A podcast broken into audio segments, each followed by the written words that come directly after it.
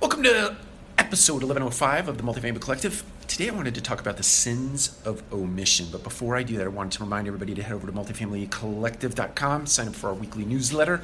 It comes out on every comes out every Friday. Uh, four or five bullet points of things that I think are germane to the multifamily space, but either broadly speaking or more specifically speaking.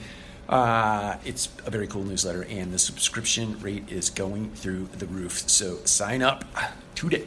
Um, wanted to talk about sins of omission. This is something that I think uh, is germane to every single uh, business operator and uh, team members that uh, work for operators across this great country, across the world. Frankly, you get in circumstances where um, you you you don't wake up with the intent, or you don't go into a, a meeting with the intent to misinform.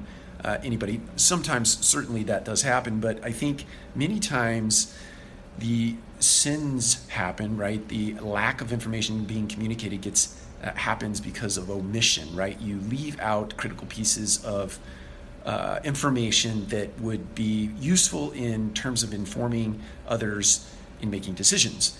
And by doing so, you've you've committed a sin in, in the sense that sometimes uh, those decisions or those outcomes that happen as a result of those that information coming into a system turns out bad because we omitted a very critical piece of information.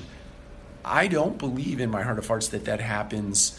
Um, let's say 90% of the time that doesn't happen intentionally, 90% of the times that happens because we just simply forget or we just simply, in the heat of the moment, don't do it.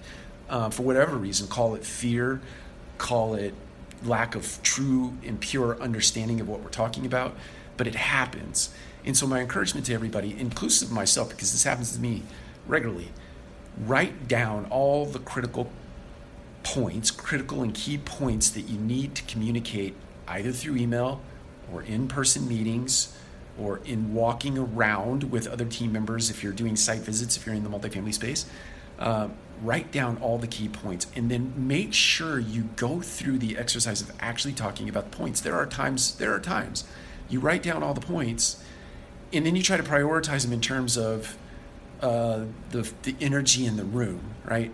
Well, if it's a good day and everybody seems to be on a, on a good level playing field, I'll introduce all five. And if it's not, maybe I'll do three.